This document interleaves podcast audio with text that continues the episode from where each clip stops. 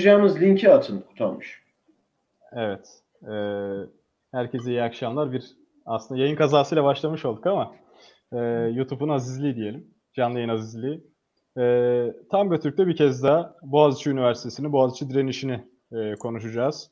E, A K P Genel Başkanı imzasıyla atanan e, ve öğrencilerin, muhalefetin, Türkiye'nin artık kayyum rektör diye adlandırdığı e, Melih Bulu'ya karşı öğrencilerin sergilediği haklı refleks, haklı direniş bir kez daha Tamga Türk'ün gündeminde olacak. Bugün e, konuklarımız e, artık Boğaziçi olayları e, geçtiğinde aslında adını sıkça duyduğunuz, çok aşina olduğunuz e, avukat e, Sayın Ali Gül. E, Ali Bey hoş geldiniz.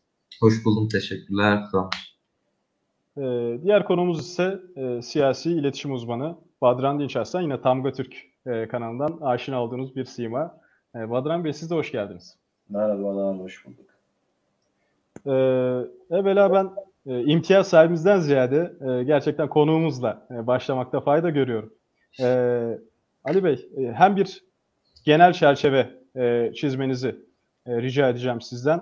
Girizgahı çok uzun tutmamak adına e, ona onun altına ben girmiyorum. Çünkü sürecin fazlasıyla içindesiniz. Hukuki boyutunun da özellikle. E, polisin de çok içinde olduğu bir süreç bu. Hatta e, polis müdahalesi, daha doğrusu hükümetin talimatıyla hareket eden emniyet güçlerinin müdahalesi süreci şekillendirdi bile diyebiliriz. Ee, bu noktadan, bu bakış açısıyla bir genel çerçeve çizmeniz herhalde e, yayının başlangıcı için faydalı olacaktır.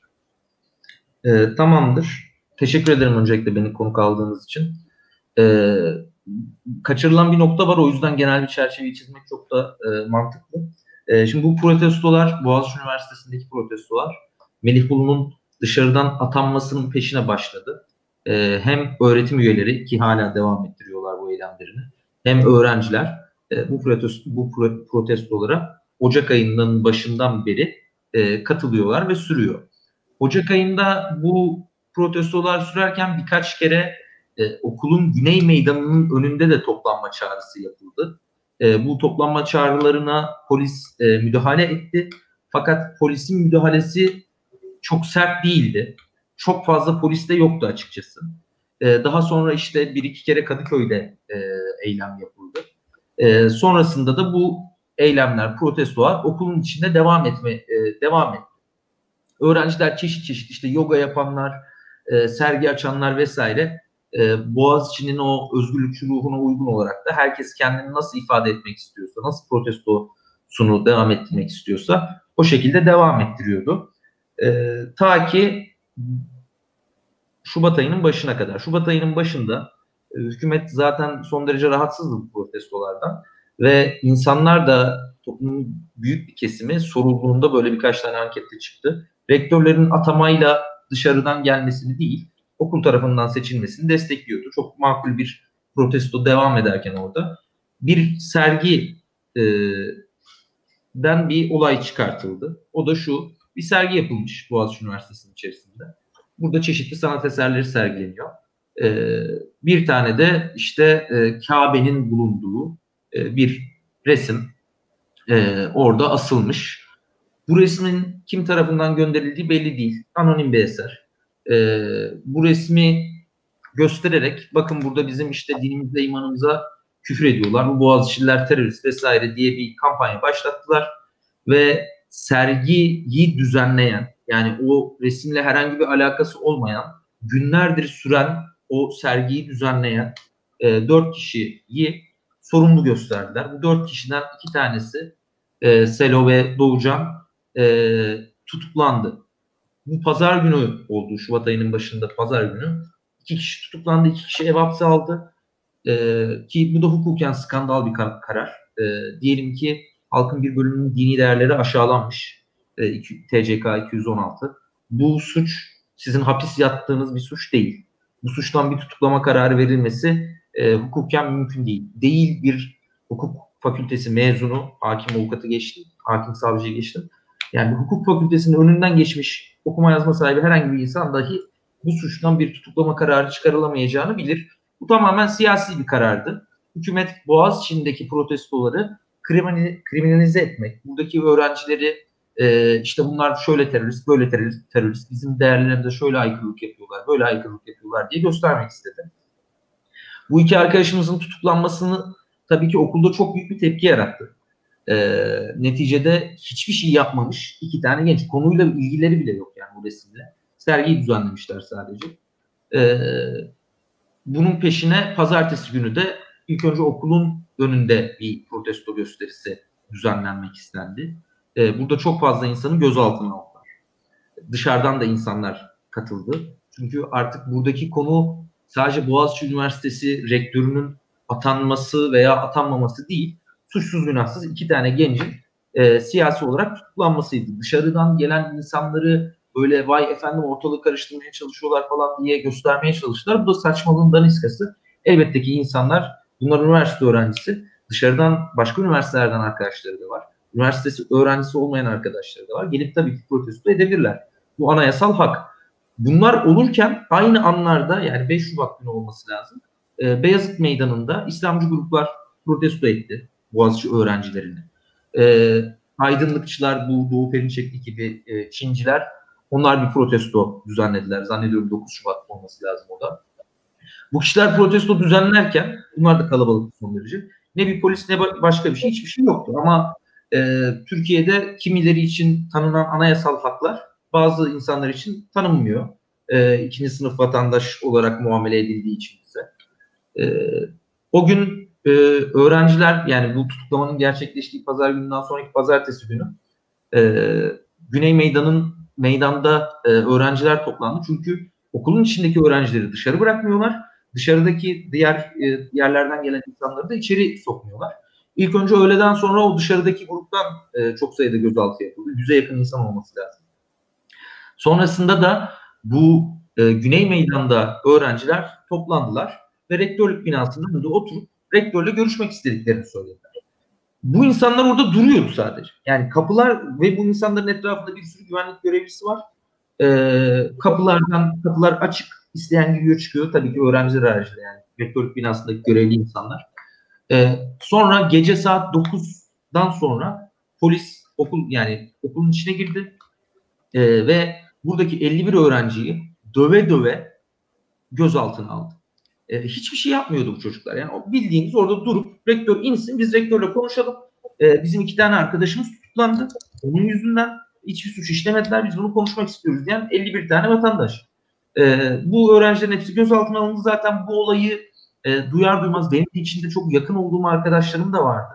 Ve yani e, siyasetle hiçbir ilgisi olmayan insanlar. E, Sadece arkadaşları tutuklandığı için ve okullarına atamayla gelmiş, ne olduğu belli olmayan bir adam okulu yönetmeye çalıştığı için bu insanlar protesto haklarını kullanmak istiyorlardı. Ee, sonrasında e, dediğim gibi bu, bu önemli. Yani bu çocukları döve döve gözaltına aldılar. Bir sürü hepsinin, yani birçoğunun e, darp raporu var. E, yerlerde sürüklenenler, tekme tokat dayak yiyenler, ters kelepçe yapılanlar. Yani birileri aynı gün Beyazıt Meydanı'nda çok rahat bir şekilde protesto yaparken, e, envai çeşitli şey söylerken bu çocukların sadece durması bile e, onların dayak yemesine, bu şekilde gözaltına alınmalarına neden oldu. E, akşamına zaten birçok e, partiden, özellikle Cumhuriyet Halk Partisi'nden de çok fazla e, siyasetçi geldi, vatan emniyetli. Sabaha kadar bekledik, yani çocukları da getirmiyorlar, e, durumlarını merak ediyoruz vesaire. Velhasıl o gün gece dört gibi falan geldiler vatan emniyete. E, hepsi e, yani iyi olduklarını söylediler bizlere. Darp edilmişler. Ama hani öyle kap ilk önce işte kafası kırılan olduğunu söylediler. Çenesi kırılan olduğunu söylediler vesaire. Çok şükür öyle bir şey yokmuş. E, ama darp raporları var dedi. Vücudunda izler olan çocuklar var. E, bu arkadaşlar bir gün daha orada gözaltında tutuldu. Sonrasında perşembe günü de Ee, orada ifadeler alındı. Perşembe günü savcılığa sevk edildi. Ee, burada otuz kişi hakkında tutuklama talebiyle savcı bu kişileri mahkemeye sevk etti o gece. Şimdi zaten bu otuz kişinin diğer elli bir kişiden, yani kalan yirmi bir kişiden ne farkı var? Hiçbir fikrim yok. Hiçbir farkları yok. Hepsi orada duruyordu. Tutuklama sevki de e, hürriyeti, kişi hürriyetini engelleme. Örneğin siz birini bir yere kapatırsınız, kilitlersiniz. Bu hürriyeti tahdit suçunu oluşturur. Ee, Bu öğrencilerin sadece rektörlük binasının önünde durmaları nedeniyle rektörün ve orada çalışanların hürriyetlerini engellediklerini iddia ederek savcı bu kişileri e, tutuklamaya sevk etti.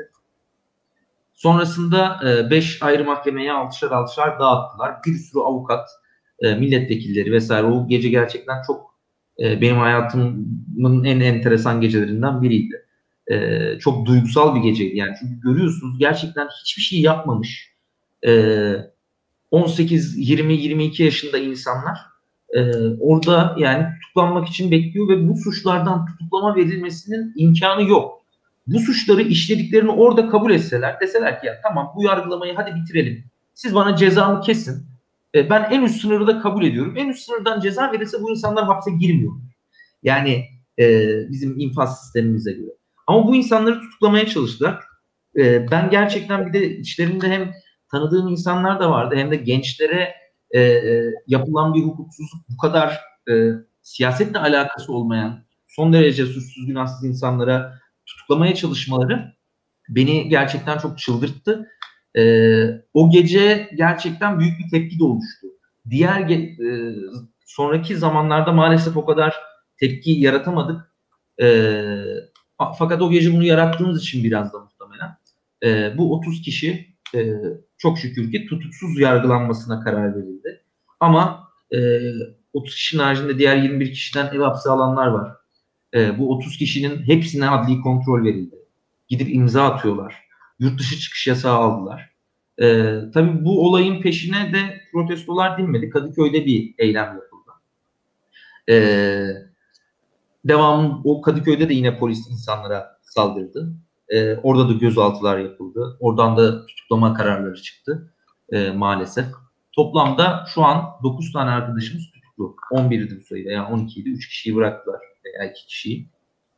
Ee, ama şunun altını çizmem gerekiyor. Bir ay boyunca bu eylemler hiçbir sıkıntı olmadan sürdü. Hala sürüyor.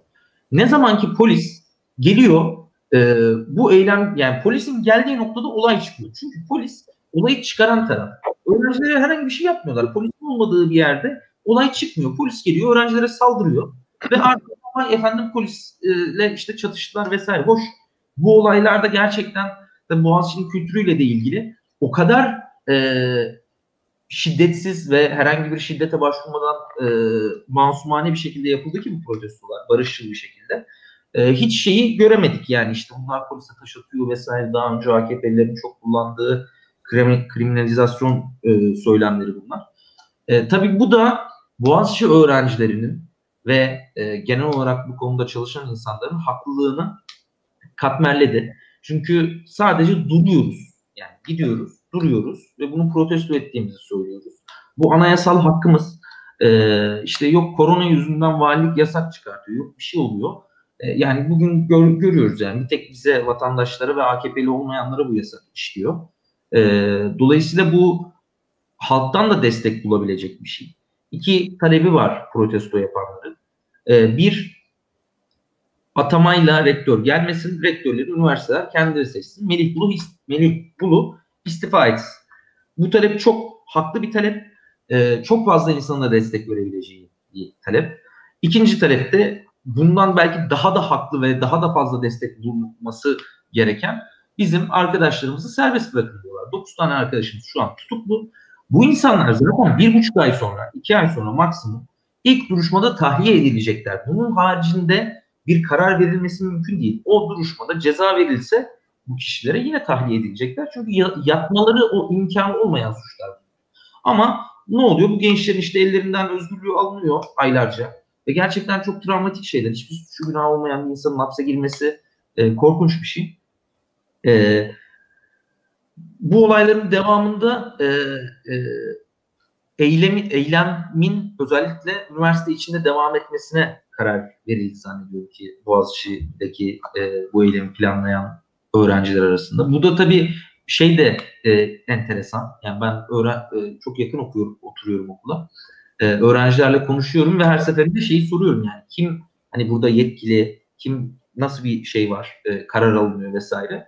Abi yetkili yok, herkes kendi kafasına göre takılıyor diyorlar. Yani gerçekten böyle bir e, anarko-liberal e, şey gibi, ütopya gibi. Herkes istediği protestoyu yapıyor. Zaten hani görmüşsünüzdür de. İşte birileri çıkıyor e, biz diyor e, bu ülkenin hani en şey gençleri olarak, üniversitede dereceye girmiş gençleri olarak hani bu ülkede istenmediğimizi hissediyoruz diye video çekenler oluyor. Daha farklı noktadan bakanlar oluyor. Herkes kendince ifade ediyor kendisini. E, protestolar şu an hala sürüyor. Burada akademisyenlerin devam ettirmesi çok kritik. Öğrenciler bundan güç alıyorlar ve e, akademisyenler aslında bu işin görünmeyen kahramanları e, ısrarla her gün orada durarak protestolarını devam ettiriyorlar. Çok haklı bir talepleri var çünkü. Bu şekilde de devam etmesini umuyorum. E, ama tabii ki iktidar bu protestoların sadece dışarıda değil içeride sürmesinden de son derece rahatsız. Ne yaparlar bilmiyorum. Ama şu da var. Yani bu protestolar e, içerideki hani e, okul içindeki ayrışmalar işte siyasileşmesin gibi bir kaygı yürütenler var. Siyasileşmeli diyenler var. Ben bu protestoların siyasi, kendiliğinden siyasileştiğini düşünüyorum. Çünkü protesto hakkı siyasi olarak savunulması gereken bir hak. Yani Melih Bulu'nun istifasının ötesinde bir şey. dokuz kişi tutuklu. Bunlardan iki tanesi Boğaziçi Üniversitesi öğrencisi. E diğer insanların yani Boğaziçi Üniversitesi öğrencisi değiller ve özgürlükleri suçsuz günahsız yere ellerinden alındı. E, burada muhalefetin tavrı tabii ki çok e, önemliydi. Sağ olsunlar e, doğru düzgün hiç destek vermediler. Bunu söylediğimde bazen işte milletvekilleri bana e, şey yapıyorlar, sitem ediyorlar. Ya işte biz geldik, niye kimse yok diyorsun vesaire. Yani hep aynı beş kişi, on kişi geliyor. Herkes de tanıyor onların kim olduğunu. Hep aynı adamları gönderiyorlar. Yani bu konuyla ilgili tweet atmayan, hiç tweet atmamış, baleyle ilgili tweet atmış C H P milletvekilleri var. Yani e, dolayısıyla hani muhalefetin buradaki e, beceriksizliği, cesaretsizliği, korkaklığı e, gerçekten hem çok e, kahrediciydi benim açımdan. Çünkü hala dokuz tane arkadaşımız suçsuz günahsız yere içeride ve hiçbir muhalefet e, siyasetçisi bunun peşinde değil. Ama mesela seçim dönemi geldiğinde gençler gençler diye işte rap şarkı yapıp şey yapmayı biliyorlar. Ee, çok fazla oy potansiyeli var gençlerin. Bunun farkındalar. Ee, ama böyle gençleri herhalde hala oyuncak gibi görüyorlar. Ee, gençlerin yanında olmayanlara e, oy verilmemesi için e, elimizden geleni yapmamız da lazım diye anladım. Ee, böyle özetleyebilirim. Şu anda da protestolar devam ediyor ama son hali Ee, yani nasıl ilerler, e, nereye gider? Bunda tabii bir öngörüde bulunmak zor. O biçimde de anladığım kadarıyla hani böyle bir e, tam belli bir şey yok. E, çeşitli siyasi grupların da e, etkilemeye çalıştıkları aşikar. E, bu şekilde devam ediyor. Umarım bu dokuz arkadaşımız bir an önce e, özgürlüklerine kavuşur. Yani benim açımdan Melih Bulu'nun istifasından önce bu geliyor. Çünkü gerçekten hiçbir suç işlemediler. Yani bu sonrasında gözaltı işte Kadıköy'deki eylemde gözaltına alıp tutuklanan insanlar var. Yani bir polise mukavemet ettikleri gerekçesiyle bu insanlar tutuklandı. Yani bunlar korkunç şeyler. Hukukun katledilmesi. E, ve şu an hani biz bu yayını yaparken e, onlar dört duvar arasında, televizyon yok, hiçbir şey yok. Öyle e, günlerin geçmesini bekliyorlar. Bu korkunç bir şey yani. Burada şöyle e, bir soru geliyor aklıma. Şimdi süreci yakından takip eden isimlerden biri de pek tabii olarak İçişleri Bakanı Süleyman Soylu'ydu. İşin hukuki boyutunu tamamlamak adına soruyorum. Ee, çok hassas bir şekilde yaklaştı e, Sayın Bakan ve e, gün gün e, gözaltına alınan isimler arasındaki teröristleri ve onların bağlantılı oldukları terör örgütü listelerini yayımladı. Dedi ki işte bugün elli tane işte A B C D örgütünden birini aldık, yirmi tane işte D E F falan diye gitti. E, fakat serbest bırakıldı birçok isimde. Yani bu Süleyman Bey'in verdiği istatistiğe göre biz teröristleri serbest bıraktık. Ee, siz hiç teröristle karşılaştınız mı veya kaç tane saydınız? Yani şöyle gerçekten tabii e, koskoca bir ülkenin e, İçişleri Bakanı'nın sonrasında hatta Bahçeli ile zannediyorum ki Cumhurbaşkanı da söyledi. E, dümdüz e, bir, bizden hiçbir farkı olmayan e, hatta konuyu tam anlayamamış, hayatında siyasetle ilgilenmemiş gençler bunların çoğu.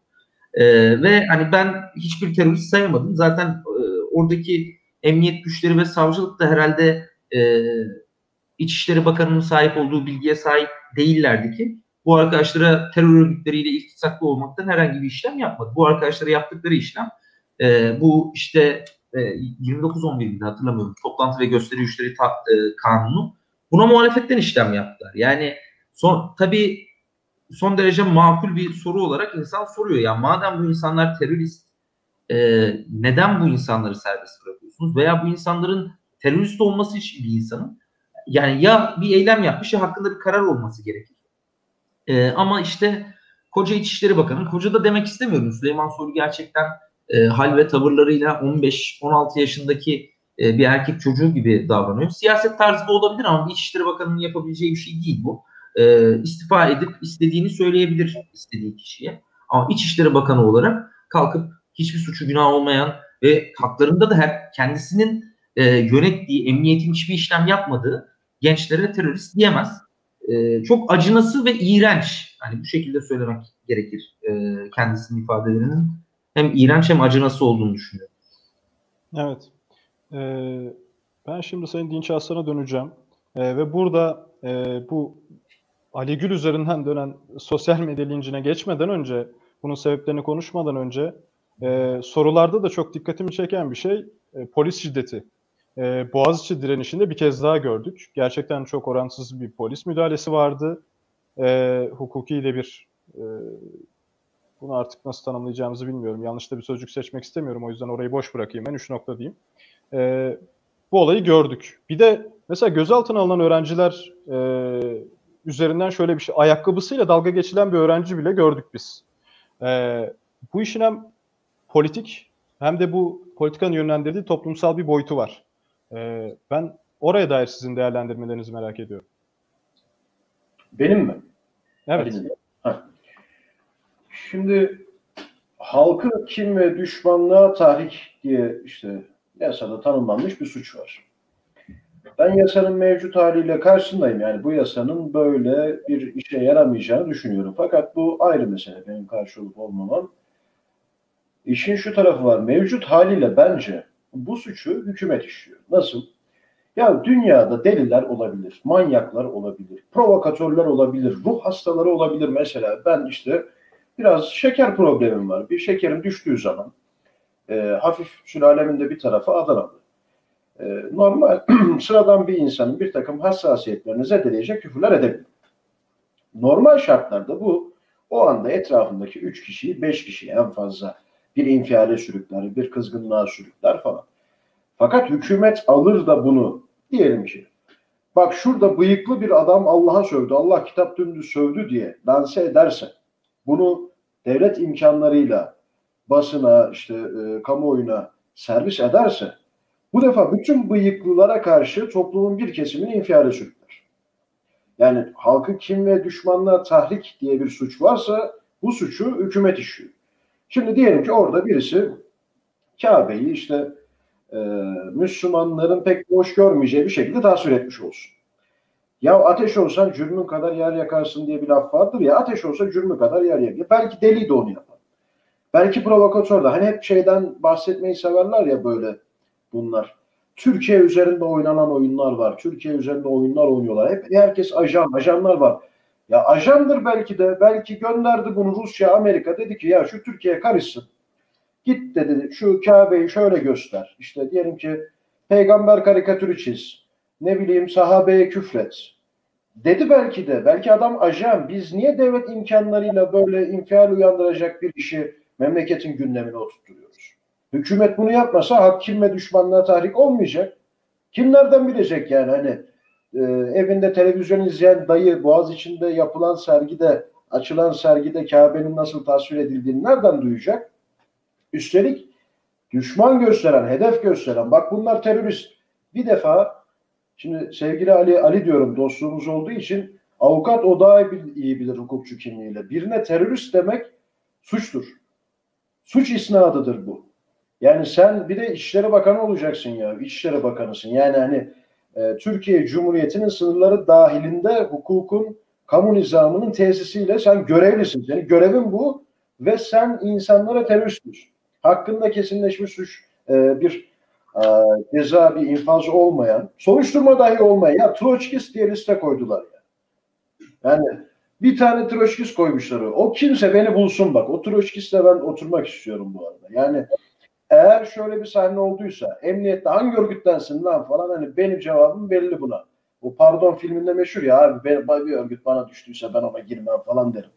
Ama orada böyle dik durup bir de yanında, bir yanında işte dev yolcu varken, bir yanında D H K P C'li varken, tamam mı? Bir yanında işte Kikkocu varken abi ben Troçkistim deme cesaretini gösteren adam o adamla galaksiyi fetheder. Çünkü o ortamda ya o liste veriliyor ya. Orada Troçkist'te benim ortalama bir P K K'lıya yapacağım şeyden, muameleden daha kötüsünü bizzat o yoldaşları yapar. Yani adamı linç ederler. Şimdi Troçkist, Muroçkist falan filan işte terörist merörist, bu tahriktir işte. Çocukları çerçevele. Bunlar terörist diye. Kabe'ye sövüyorlar. İşte Kabe'yi şöyle tasvir ediyorlar diye. Bir de e, bir infial yaratacak bir haberi pompala. Ondan sonra bu çocuklara halkı kin ve düşmanla tarihten e, cezalandırmaya kalk. Yani Ali'nin bahsettiği bu hukuk garabetinin yanında böyle de bir şey var ya. Bu suçtur kardeşim. Eğer yasayı uygulayacaksak hiçbir infial ve hiçbir düşmanlık yaratmayacak. Lalet daim ve yani en fazla lan bunlar da salakmış ne yapıyorlar bunlar diyeceğimiz bir mevzuyu ülkenin asıl meselesi haline getirmek ve bunu devlet imkanlarıyla yapmak. Asıl kim ve düşmanlık tahrikidir. Buna sevk etmektir insanları. Buradan bakmak lazım. İkincisi şimdi A K P'lilerin protestoyla ilgili bir kafalarında oturtamadıkları mesele var. Bir ülkede protesto edilecek yegane kurum devlettir. Bakın bunlar devletle ilgili hiçbir fikirleri olmadığı için çocuklarını P K K'ya kaptırmış anneleri H D P il binasının önüne yolladılar. Bu H D P'ye meşruiyet kazandırmaktır. Bu H D P'yi paralel devlet gibi görmektir. Bu aptallığı, tamam mı? Bu saçmalığı çözüm sürecinde de yaptılar ve pişman oldular. Şimdi kendi kendilerine lanetliyorlar bir de. Hani e, geçen seneki politikalarını falan lanet diyorlar işte. Biz onlardan değiliz, öyle değiliz falan. İşte teröre destek verene lanet olsun falan diyorlar. Ya bu budur. Sen ne demek bir anne evladını H D P il binasından aramaz. Gider valilikten sorar, gider emniyet müdüründen sorar, gider kaymakamdan sorar. Gider siyasetçiden yani milletvekilinden, bakandan, cumhurbaşkanından sorar. Kimmiş de H D P ben onun binasının önüne gideceğim, oğlumu arayacağım. H D P'ye bir meşruiyet atfetmektir. Ve bunlar bunu iyi bir şeymişçesine paylaştılar. Bakanlar paylaştı. Süleyman Soylu bile paylaştı. Ya sen Türkiye Cumhuriyeti'nin İçişleri Bakanısın. Senin kafan buna çalışmıyor mu? Bunun devlet erkini, işte şiddet tekelini o meşruiyeti bilmem ne yani devleti devlet yapan ne kadar somut ve soyut mesele varsa hepsini H D P ile paylaşmak anlamına geldiğini sen düşünemiyor musun kafanda? El cevap düşünemiyor. Çünkü yani Süleyman Soylu öyle bir teknokrat falan da değil. Öyle bir tecrübesi de yok. Yani genç yaşında cevval bir siyasetçi, iyi teşkilatçı. Bu sayede yükselmiş siyaseten ve e, bu yükselişi sonrasında İçişleri Bakanlığı ödüllendirilmiş. Bu işlerden zerre anlamayan bir adam. Zerre anlamadığı için de İçişleri Bakanlığı'nı şey üzerinden yapıyor. Meslek mensuplarına, jandarmaya, işte e, polis memurlarına e, şirin gözüken, onların ben sizin yanınızdayım koçum mesajı veren Ali Cenab bir e, mahalle komiseri tadında yapıyor İçişleri Bakanlığı. Şimdi protesto yalnızca yalnızca devleti muhatap olur. Çünkü bir memleketteki her şeyi düzenleyen devlettir. Ve protesto edebilecek doğası gereği yegane kurum devlettir. Yani devleti protesto ediyorlar diye bir şey olmaz. Lan kimi protesto edeceğim? Şimdi diyelim ki biri benim malımı çaldı. Ve polis e, ben aradım olay yerine gelmekte gecikti diyelim ki. İşte delil toplamakta başarısız oldu. Savcı soruşturmayı doğru yürütemedi. Ben onu protesto edeceğim. Ben hırsızı protesto mu edeyim? Ya yani gideyim hırsızın kapısına mı dayanayım? Sen niye benim malımı çaldın falan? Değil. Yani bu doğası gereği saçma olur. Ben niye ama protesto edeceğim? Kardeşim sen kolluksun. Sen de yargısın. Sen kovuşturmayı düzgün yapamadın. Sen soruşturmayı düzgün yapamadın. Benim hakkımı savunamadın, koruyamadın diye protesto edeceğim ki ben tamam hırsızlık mağduru oldum ama Ali olmasın, Kutalmış olmasın işte bizi izleyenler olmasın diye. Şimdi bu kadar basit bir e, herhalde üç yüz senesi falan var bu e, tarz fikirlerin, motiflerin işte Batı dünyasında ortaya çıkması. E, bu ve çok basit artık yani hani e, sıradan bir vaka bu normalde dünya için ama bu, bu bunu bile idrak edemiyorlar. Zihinlerinde böyle bir şey yok. Prote, devleti protesto ediyorlar. Ya edecek tabii devleti edecek. Ya bu işte bizim Melih Bulu'nun atanması doğru mudur, yanlış mıdır, işte şöyle midir, böyle midirden önce. Kardeşim protesto haktır ve sen kim oluyorsun da protestoya müdahale ediyorsun diye sormamız lazım.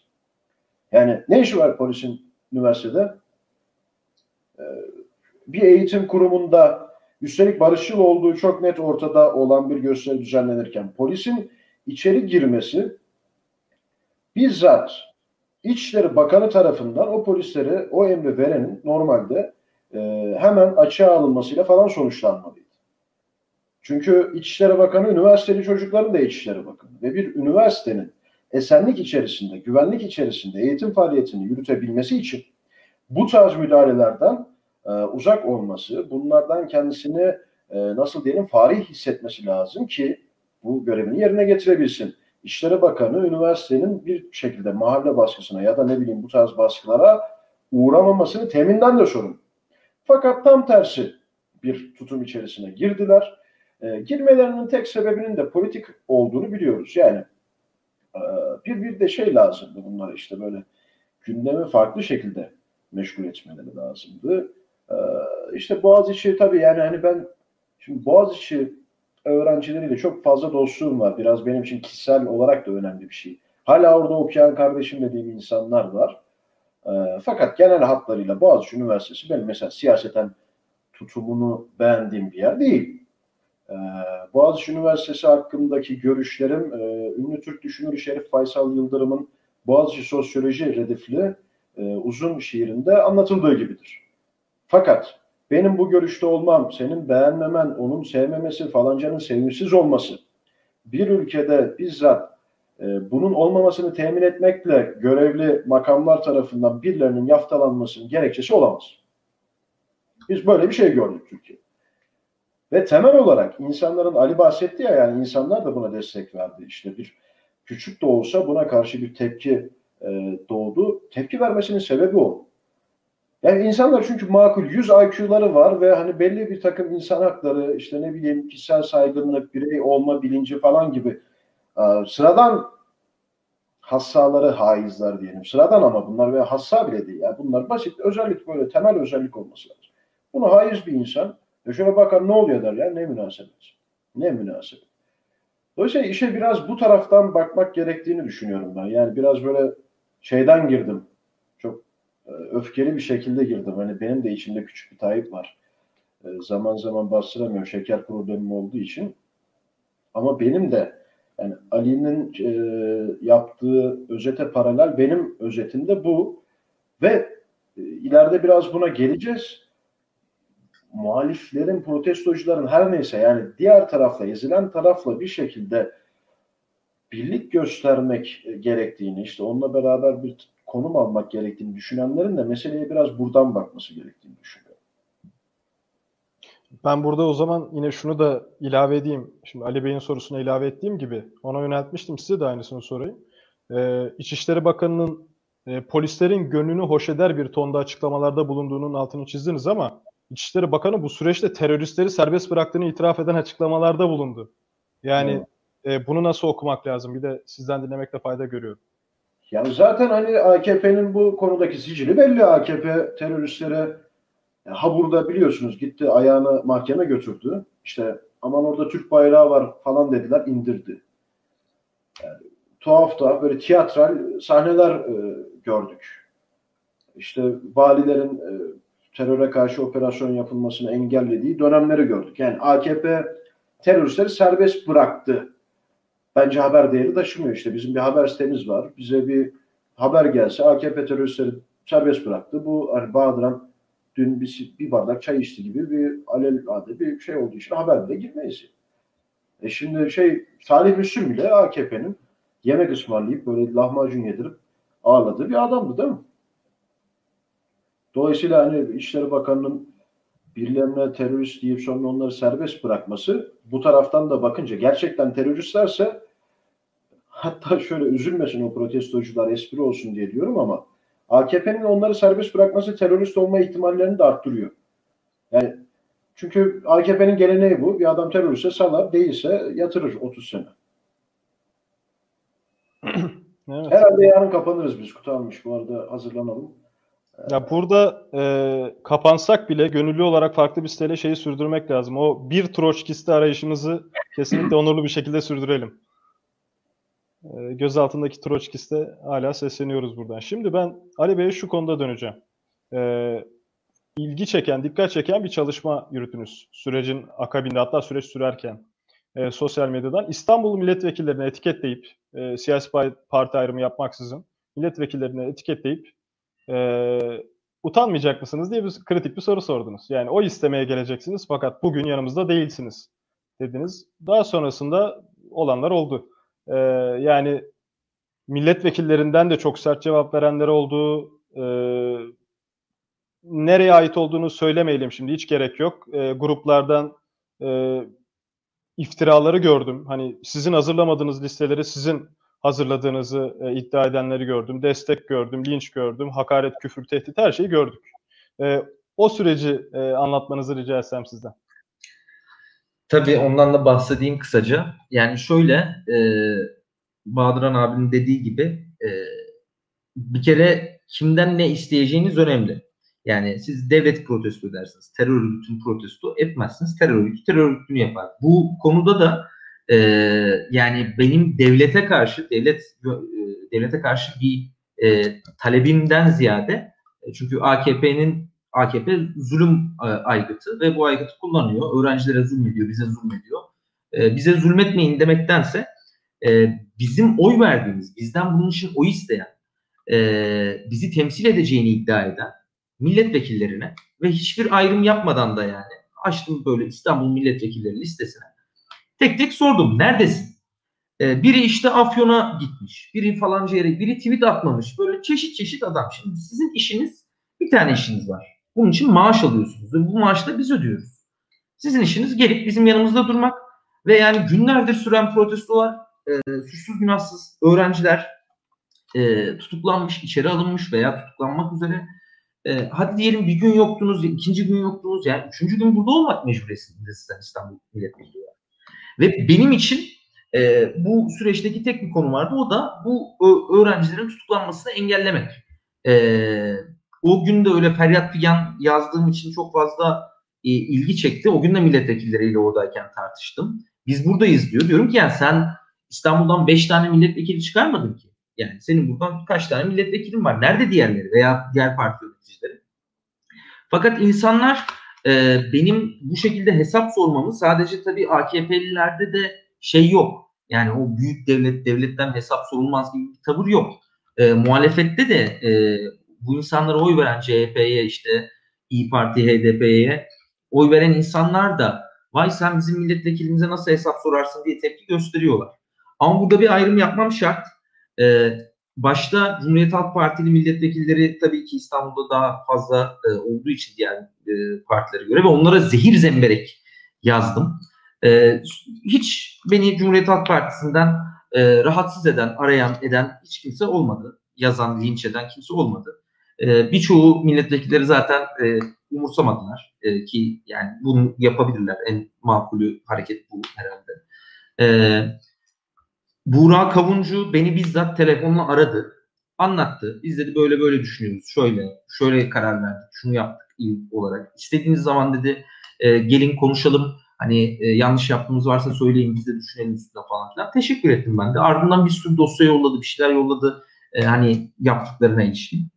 Şimdi e, Burak Bey'e e, ve İYİ Partililere işte bunlar şöyle faşist, böyle faşist diyen, Ee, özellikle H D P'li e, tipler beni o günden itibaren inanılmaz bir şekilde linç etmeye başladılar.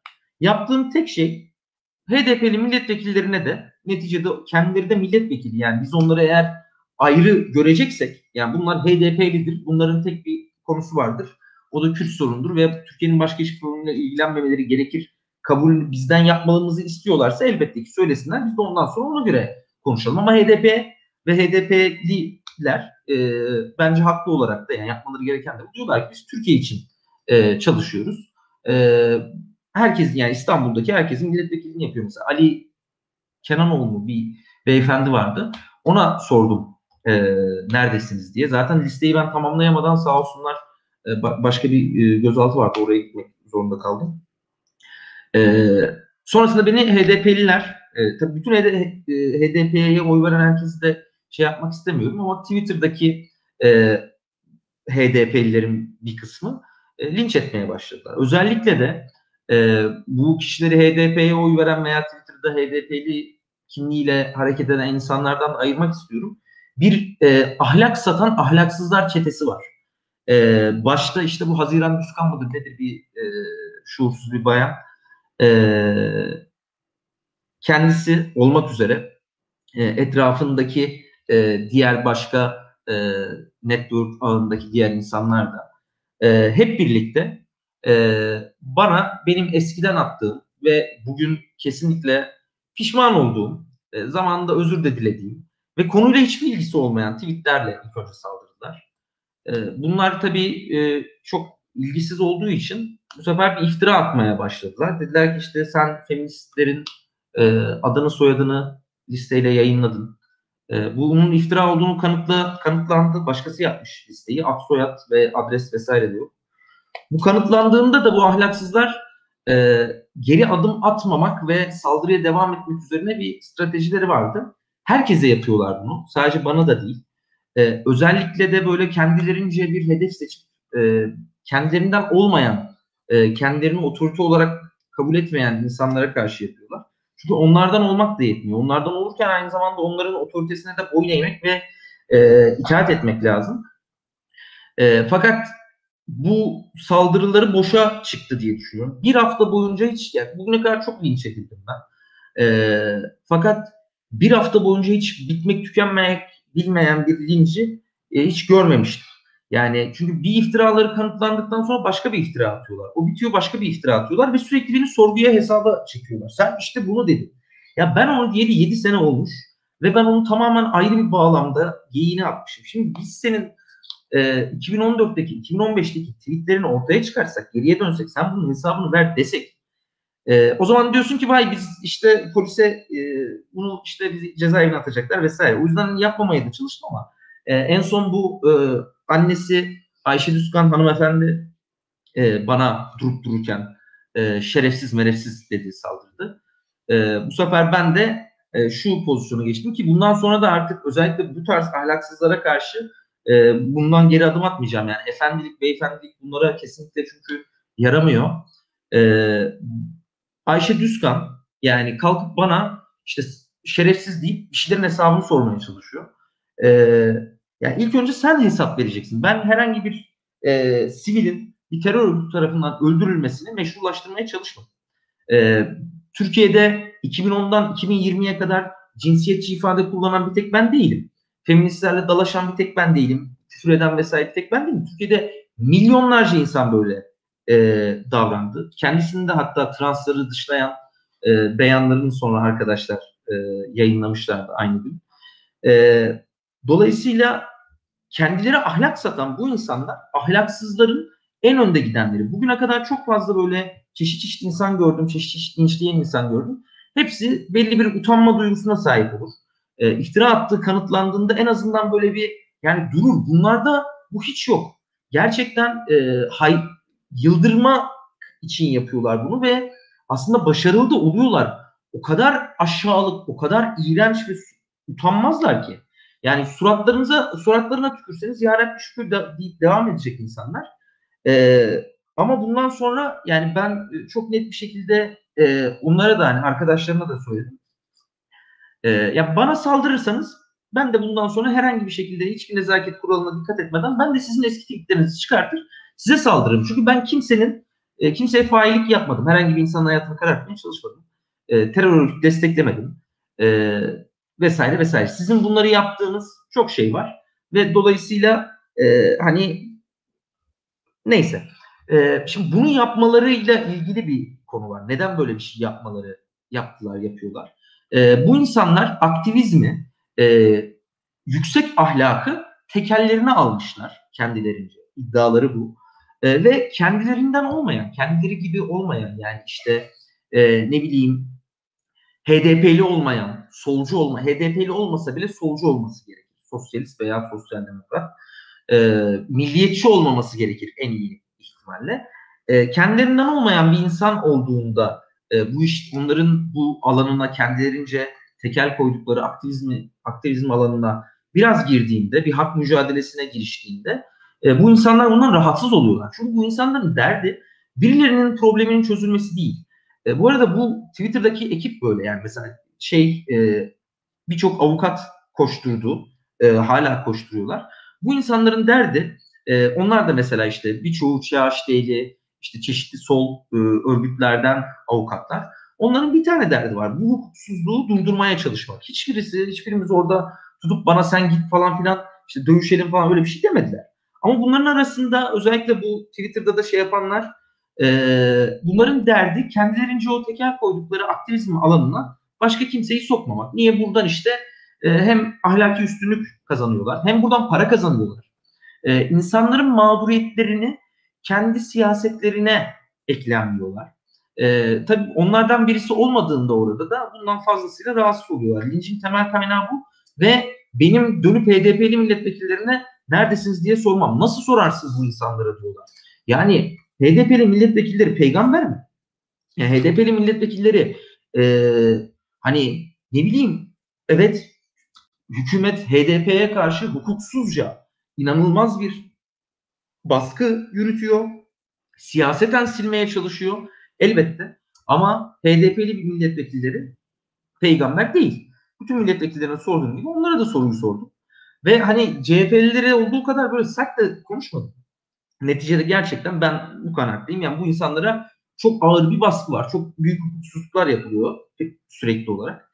Ee, ama yani bunlar e, bu işte ahlaki tekeli, aktivizm tekelini başkalarına kaptırmamak için e, ve e, kendi partilerine laf söylendi diye böyle kudurdular. Bir hafta boyunca hiç durmadan saldırdılar. E, neticesinde tabii e, yani beni cancel etmeye gayret ettiler. Edemediler çünkü herhangi bir failliğim, herhangi bir suçum yok. E, ama hani bence biraz onlar kendi kendilerine e, rezil rüsva oldu ve birçok insan yüzlerini gördü diye düşünüyorum. Benim açımdan psikolojik olarak çok yorucu oldu. Çünkü sürekli iftira atılıyor size. Bunun aksini kanıtlamaya çalışıyorsunuz. Karşı taraf kanıtlandığı halde utanmadan yeni yeni iftiralar atıyor. E, zordu açıkçası. Ee, ama çok şükür e, gitti gitti rezil olanın onlar olduğunu düşünüyorum. Dava açacağım. E, fakat yani bu süreçte e, ben işlerim, çünkü ben normal bir avukatım. Ne e, anamdan babamdan almış olduğum bir para var, ne e, bir yerden maaş alıyorum e, devletten. Kendi işlerimden o kadar e, uzak kaldım ve işler birikti ki bu işte Haziran Düşkan'a, Ayşe Düzkan'a falan açacağım davayı hala açamadım. Ne zaman açacağım bilmiyorum. Ama ilk önce kendi işlerimi toparlamam lazım. Velhasıl yani buradaki esas dertlerinin o aktivizm, e, hak savunuculuğu tekeli olduğunu düşünüyorum. Çünkü her hak savunu, e, her mağduriyeti kendi siyasetlerine eklemeye çalışan insanlar bunlar. E, bunlardan büyük ahlaksız da yok ya. e, böyle. Evet, burada bir virgül koyup ben e, Sayın Dinç Hasan'a da şu neden sorusunu yönelteyim. Yani Ali Gül'ün neler yaşadığını hepimiz gördük, gözlemledik. Olayın e, iç yüzünü de dinlemiş olduk. E, fakat bu hücumun nereden geldiği belli. Bir e, linç başlatıldı ve hangi kanaldan e, bu insanların aktığı belli. Muhalefetin yekpare olmasını mı beklememiz gerekiyordu? Yoksa bu olayı farklı bir şekilde mi ele almamız lazım? Ya bunun farklı sebepleri var. Şimdi hep aklıma şey sahnesi geliyor. Şu teröristlerden birine soruyor hukukçu, hakim mi, savcı mı, işte mesleğin nedir? Profesyonel devrimciyim diyor. Profesyonel e, devrimci ya da profesyonel aktivizm diye bir geçim sahası var. Bir, bu insanlar e, birinin bu alana üstelik bilabedel, yani bir çıkar elde etmeden girdiğini görünce geçimlerini şeyde görüyorlar. Tehlikede görüyorlar. Bir tehdit algısı. Yani o Ali'ye yapılan saldırı hakikaten ekmeğimden olacağım şeyle canhıraş bir saldırıydı. Yani hani makul bir saldırı da değil. Bir kere mesela rasyonel değil. Şöyle mesela Ali'ye diyor ki sen iki bin beşte işte feministler şöyledir demişim. Yine böyle prensip, hep prensipten bakma taraftarıyım ya ben. Ya feminist mücadele veriyorsun. Feminist mücadelenin asıl amacı nedir? İnsanları feminist söylemle tanıştırmak ve ikna etmektir, değil mi? Hani diyelim ki Bahadır yanlış düşünüyor normalde. İşte Bahadır diyor ki kadının yeri evidir. İşte kadının sesi evden çıkarsa namus perdesi yırtılır diye düşünüyor diyelim. Niye feminist olursun sen? Bahadır böyle düşünmesin. E tamam, beni bir yerde ikna edeceksin yani. O tarihsel çizgide benim işte otuz bir otuz iki yaşındayım. otuz bir yaşındayım. Kutalmış daha iyi biliyor benim kaç yaşında olduğumu, o hesaplıyor. Her hesapla beş arttırıyor, beni de karıştırıyor. Neyse. Ee, o tarih çizgimde bir yerde ben aydınlanacağım. bir kitap okuyacağım, bir film izleyeceğim, bir tweet göreceğim, neyse. E sonra diyeceğim ki, aa ben ne kadar yanlış bir yoldaymışım, değil mi? Hani bunun için mücadele edersin. Tamam, ben ikna oldum ve özür diledim. Ben Ali'ni o zamanlarda tanıyordum ve gördüm özür dediğini. Yani şimdi paylaştı, şimdi görmüş değilim, o zaman gördüm. Adam dedi ki kardeşim ben yanlış düşünmüşüm. Böyle değilim artık, böyle düşünmüyorum. Bu kadar namuslu, bu kadar edepli bir tavır var mıdır ya? Mesela siyasette hiç görmediğimiz bir tavır bu. Hani dünün teröristleri hiç terörle alakası olmamış gibi konuşabiliyor. Dünün İslamcıları hiç İslamcılıkla alakası olmamış gibi konuşabiliyor. Ya Ahmet Davutoğlu, parti kurdu, sanki hiç başbakan olmamış gibi konuşabiliyor Türkiye'de. Yani hiç özellikle vermiyor. İşte genç, o zamanlar daha da gençti. Bir adam çıkmış diyor ki kardeşim ben yanlış düşünmüşüm. E bu da mesela feminist mücadelenin başarısıdır, değil mi? Bir adam böyle işte bizim bugünkü zihnimizde, bugünkü algımızda mahsurlu bulduğumuz, sorumlu bulduğumuz bir fikirden bir aydınlanma yaşayarak dönüyor ve üstelik bunu gizlemiyor. Hep böyleymişim gibi de davranmıyor. Hani o rolü de yapmıyor. Namuslu bir şekilde diyor ki kardeşim ben yanlış yapmışım. Ulan senin mücadelenin maksadı bu. Ve maksadın bir adam da hasıl olmuş. Bu da çok ender oluyor Türkiye'de. Bir adam da hasıl olmuş. Bir adam bunu yapmış. Sen bunu başarmışsın. Sonra adama her e, ortaya çıktığında, her bir konuda görüş beyan ettiğinde sen sus, sen böyle dediydin vaktiyle. Hani bir şey gibi. Peygamber geliyor. Tamam mı? Peygamber'e Cebrail geliyor. Diyor ki Allah'tan haber getirdim. Seni Resul olarak görevlendirdik. Bir mesajı insanlara yay. Peygamber yaymaya başlıyor. Diyelim ki işte onun mesela duasıdır. İki amrdan biriyle İslam'ı güçlendir. İşte e, sonradan Hazreti Ömer olacak olan, halife olacak olan Ömer. Müslüman oluyor. Tamam. Maksat hasıl oluyor. Sonra ne zaman Ömer konuşacak olsa peygamberin şey dediğini düşün. Lan dün puta tapıyordum, konuşma bilmem ne dediğini düşün. Çok absürt değil mi? Çok saçma değil mi yani? Kimse Müslüman olmazdı eğer böyle davransaydı. İşin bu rasyonel olarak bir sakat tarafı var. Zira bunların öyle rasyonellik falan, işte işin felsefi tutarlılığı tarafı yok. İki, bu kadar canhıraş tepki vermelerinin sebebi de o bahsettiğim profesyonel devrimcilik hikayesi. Burada bir geçim kaynağı da var. Bu geçim sadece maddi anlamda para kazanma değil. Mesela kimisi için bu bir kimlik. Hayattaki hiçliğini, noksanlığını, eksikliğini bunun üzerinden tamamlıyor ve bir e, yeri daralacak yani. İşte Ali geldiği zaman ya da başkası geldiği zaman. Bir diğer tarafta şu. Gerçek anlamda özgürlükçü olduğu için, diyelim ki gerçekten feminist olduğu için, gerçekten çevreci olduğu için aktivizm yapan, aktivist olmayı göze alan insanlar artarsa H D P'lilerin maskeleri iner. Neden? H D P'liler terörle iltibatlı ve iltisaklıdır. Bu kendi beyanlarıdır. İşte A P O sizi, P K K sizi tükürüyle boğar, A P O'nun heykelini dikeceğiz falan filan, işte Sayın Öcalan falan, bunların söylemleri. Ve P K K'nın geldiği gelenek bir, orman yakmayı tavsiye eder ve uygular. Bizzat A P O'nun sözü. Sorhabun dergisinin, hatta yani hafızam beni yanıltmıyorsa doksan üç yılı Ağustos sayısı. İki Kürt genci birleşip bir kibrit çakıp orman yakamaz mı? Bu Apo'nun sözü. Bir başka mülakatında işte kadın dediğin şöyledir böyledir, kadını aşağılayan bir tavır. Yine iki Kürt genci birleşip bir faşistin derneğini yakamaz mı? Yine Apo'nun sözü. Kanla temizlenmediğimiz sürece temizlenmeyeceğiz. Yine Apo'nun sözü. Şimdi P K K ya da herhangi bir diğer örgüt. Mesela FETÖ. FETÖ neydi? Diyelim ki bizim gibi adamlara hitap etmek için diyordu ki biz Türk dünyasında okullar kuruyoruz. İşte biraz böyle sol tandanslı insanlara diyordu ki biz eşitliği savunuyoruz bilmem ne falan. E işte Kürtlere diyordu ki biz ümmetçiyiz. İşte ne bileyim İslamcılara diyordu ki zaten biz Mehdi'nin yolundayız. Şimdi herkese farklı bir suret takınabiliyordu. Ve bir örgüt şeması ortaya çıktı. Ulan liberal de var içinde, solcu da var. İşte e, ya da görünümlü diyelim bunlara. İşte ülkücü görünümlü de var, ne bileyim bilmem ne görünümlü. E P K K da böyle. Yani önemli olan örgütün asıl hedefine ulaşabilmesidir. Ve bizzat İmralı notlarında Abdullah Öcalan diyor. Yani yeni yöntemimiz bu kardeşler diyor, arkadaşlar. Yeni yöntemimiz bu. Sırrı sen şunu yapacaksın, her birine söyleyin bunu yapsın. Görev dağılımı yapıyor. Ve sureti aktan görünecekler. Ne yapacaklar? İşte biz cici çocuklarız. Orman yakmayız. Ne bileyim. Tabii A K P'de çanak tuttu buna. Hatırlayın çözüm süreci ve Ergenekon soruşturmaları dönemini. İkisi birleşti. Yani ikisi birbirinden bağımsız değildir. Ergenekon askere pusu kurdu ve çözüm sürecinde de bu kurulan pusu sayesinde uygun ortam yakalandı. Ve temel iddia şuydu. P K K cici çocuktur, öyle şeyler yapmaz. Hep o asker içindeki o faşist çete var ya, işte o e, bıyık bırakan, işte bozkurt kolyesi takan, işte o gizli karanlık, e, yakaları kalkık, pardösülü, güneş gözlüklü adamlar var ya, işte hep bebekleri de onlar öldürdüler, el bombalarını da onlar attılar, ormanları da onlar yaktılar diye bizzat devlet eliyle böyle bir propaganda yapıldı. P K K'nın cici çocuk, hippi çocuk gibi görünmesi için bir ortam hazırlandı ve nitekim bugün H D P, bu radikal sol ya da sol liberalizm gibi gördüğümüz e, söylem dizgesi üzerine oturtturdu kendisini ve bir propaganda yapıyor. Arada bir de ama kendisini ele veriyor. Ne zaman ele veriyor? Bazen böyle sıkıya geldi mi o örgütçü şeyini gösteriyor. Sesini kesiyor diyelim ki. İşte çatlak ses çıkmayacak, Ali konuşmayacak. Niye? Ulan örgüt lan burası yani. Öyle e, çocuk oyuncağımı zannettim bunun gibi bir tepki veriyor. İşin bu tarafı da var. Şimdi gerçekten bir çevreci, çevreyi önemsediği için çevreci aktivist olan bir adam veya adamlar, insanlar, bir ekip, sosyete, cemiyet her neyse güçlenirse birisi de getirir işte Bahadır'da derse ki kardeşim bunlar sol kabuğunda böyle yazmışlar. H D P sorgulanmaya başlar.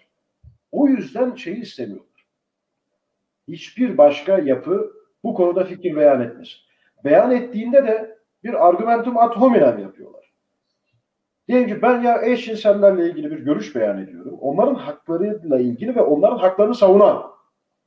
Faşisten mi dinleyeceğiz bunu diyor. Ben ne alakası var? Yani bir kere ben faşist değilim de. Ben gördüğünüz üzere programda da gördüğünüz üzere gayet sakin. İşte e, sevgili Kerem gibi bir adam. Faşisten mi dinleyeceğiz? Bir İyi Parti'den mi? İyi Parti'den mi istifa ettim? Niyeyse hala böyle İyi Partili gibi algılanıyor. Ya da işte ne bileyim bıyıklıdan mı dinleyeceğiz? Ya da işte esmerden mi dinleyeceğiz? Hepsini başka yerden. Mesela atıyorum. Mansur Yavaş, ülkücü kökenli. Ya bir güzel bir şey yapıyor adam. Mesela ihalede şeffaflık şeyini, belki Avrupa'da bile olmayan, tamam mı? Bir yenilikle, inovasyonla hakikaten çok yerleştiriyor ve kültür haline getiriyor. Diğer belediyelere örnek olmaya başlıyor. Ve biz faşistten mi öğreneceğiz? Ya ne alakası var? Ya bir kere dedi ki adam ne güzel doğru yapmış. Allah razı olsun. Ama dememesinin sebebi bu. Geçim alanı veya örgütün stratejik olarak doldurulmasını işaret ettiği alan dolmuş olacak ve bu örgüt adına tehlikeli. Özellikle kişisel olarak, bir Türk üyesi olarak da Ali'nin başına geleni bu minvalden de önemsiyorum. Yani Ali'yle bir dostumuz var. Ali'ye saldırsalar her türlü destekleyeceğiz. Ama o saldırının arkasında aslında bu güncel mesele üzerinden büyük resme dair ve büyük resim tabirini kullandığım için tiksiniyorum şu an kendimden. Hep A K P'liler kullanıyor. Büyük resme dair de bir emare görüyoruz. Nedir o büyük resim? Ya çok e, işgal edilmiş bu adamlar. Biz, burada biz öz eleştiri de yapmalıyız. Ben milliyetçiler adına konuşuyorum. O kadar terk ettik ki bu adamları. Mesela çok acıdır. Hep dile getirdiğim bir şey. Rahmetli Fırat Çakıroğlu şehit edilirken feminist görünümlü örgütler tarafından önce e, hedef gösterilmişti kamusunda. Niye bunu yapıyorlardı? Kadın meselesi hassas bir mesele. Mesela bu tacizcidir dediğin zaman adamı yalnızlaştırırsın. En yakın arkadaşları bile, hatta belki annesi babası bile arkasından çekilir. Yalnız kalır.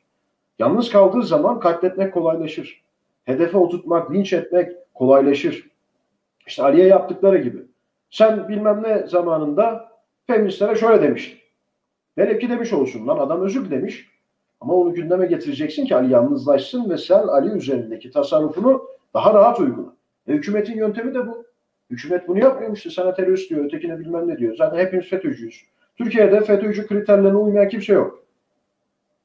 Ben varım ama bak mahkemeden belgeli. Yani hiç bütün kriterlerde sıfır çıktı. Ee, merak ediyorum A K P'liler girse o kriterleri yüzde kaç çıkarlar? Yani yüz kriterde yüz elli falan tutturabilir onlar. Neyse. Şimdi böyle bir durumda en az A K P zihniyeti kadar tehlikeli bir zihniyetin özgürlükçü mücadele alanlarını işgal ettiğini görüyorum. Burada dediğim gibi bak onlara tamam iğneyi batıralım, çuvaldızı da kendimize batıralım. Biz terk ettiğimiz için. Ha biz zannediyoruz ki bir de şu da var. İşte ya kadınlarımız da çiçektir ya da işte çevreyi de koruyalım kardeşim yani falan dediğimiz zaman e, iş hasıl oluyor zaten. Değil. Aktivizm işte Ali'nin yaptığıdır. Gideceksin oraya. Diyelim kaz dağları. Ya keşke ağaçları kesmeseler. Değil. Gerekirse git. Dur o şeyin önünde. Nedir onların? İş makinesinin önünde.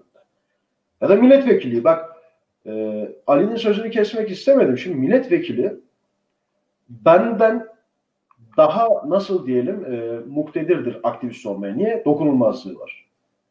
Beni evimden alırlar, değil mi?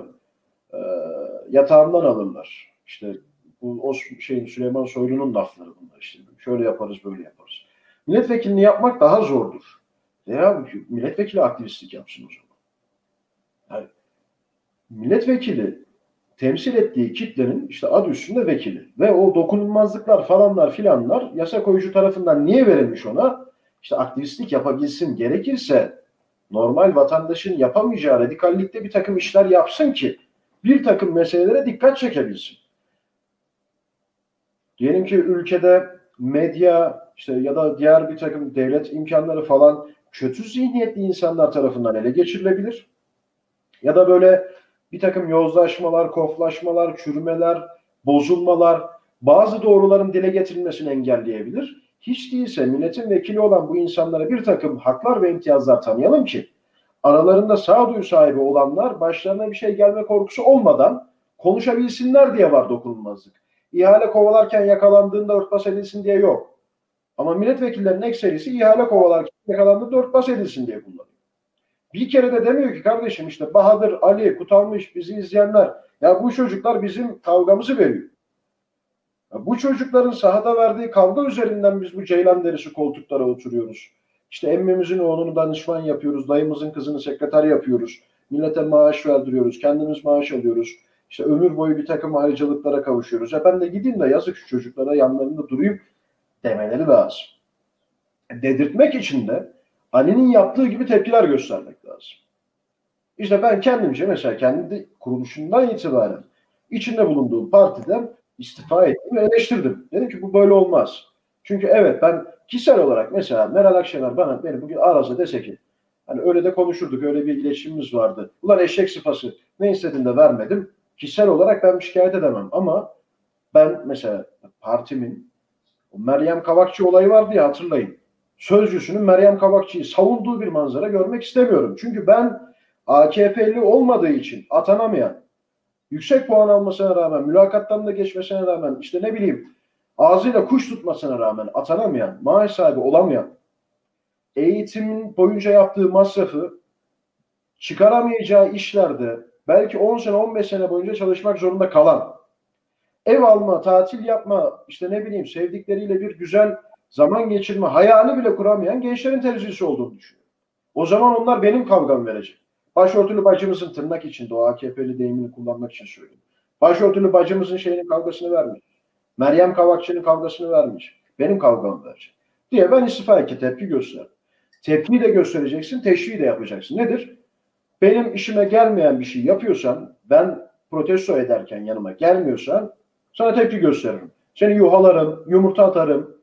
Hiçbir şey yapamıyorsam işte karşına geçer, bu femen falan yapıyor ya, memelerimi açarım. Gerçi ben açarsam bayağı sıkıntılı hani bir manzara olur ama bir şey yaparım, seni rezil ederim, taş atarım, üzerine su dökerim, değil mi? Hani fare bile köşeye sıkıştığında kediyi dövebiliyor. Ben de o küçük cürmümle sana bir zarar veririm. Ama işime geleni yaparsan seni överim, millete de övdürürüm. İşte ne yaparım? Hani birkaç kişiye yaptı onu, sağ olsun falanca bizi aradı dedi, değil mi? Bizim de ödül ve cezalarımızın olması lazım vatandaş olarak. Bu bakımdan sadece Ali özelinde değil, bütün bir kaygılı gençliğin, kendisine dair kaygı duyan gençliğin. Yani şu Ali şey dedi ya, siyasete bile bulaşmamış gençler. Bak siyaset sizi arar bulur. Çünkü bir ülkede bütün meselelere karar veren siyaset meselesidir, kurumudur. Eğitim müfredatından nasıl olacağına, işte nasıl olacağından, sağlık politikalarına, kimin terörist olduğuna, mesela kimin ahlaksız olduğuna bile siyaset kurumu karar veriyor. Yani siyasetten uzak durarak bir şey yapamazsın. Kendine dair kaygı duyuyorsan siyasi olarak aktivist olman lazım. Bu mutlaka git bir partiye katıl, işte teşkilatlarda görev al demek değil. Siyasetin tek yöntemi de parti değil. Ama ne yapacaksın? Aktivist olacaksın ve şeyi göstereceksin. Sadece hükümete değil. Hani işte nasıl olur da sen H D P'li vekilden hesap sorarsın? Lan Tayyip Erdoğan'dan hesap soruyoruz biz. Yani senin H D P'li vekilini mi dinleriz? Çok sevdiğim öyle bir fıkra var. Sosyalist Enternasyonel toplanmış. İşte Türkiye heyeti diyor ki ulan biz Allah'ın kitabını reddettik geldik. Marx kim oluyor yani? Gerekirse onu da değiştiririz. Şimdi bu iş böyle. Ben Tayyip'e karşı çıkacağım. ve tutuklanmayı, dayak yemeyi, bilmem neyi göze alacağım. Aman efendim sen benim H D P'li işte Sevgi Pıtırcı'yı, özgürlük kahramanı vekilimi nasıl eleştir? Kim lan senin vekilin?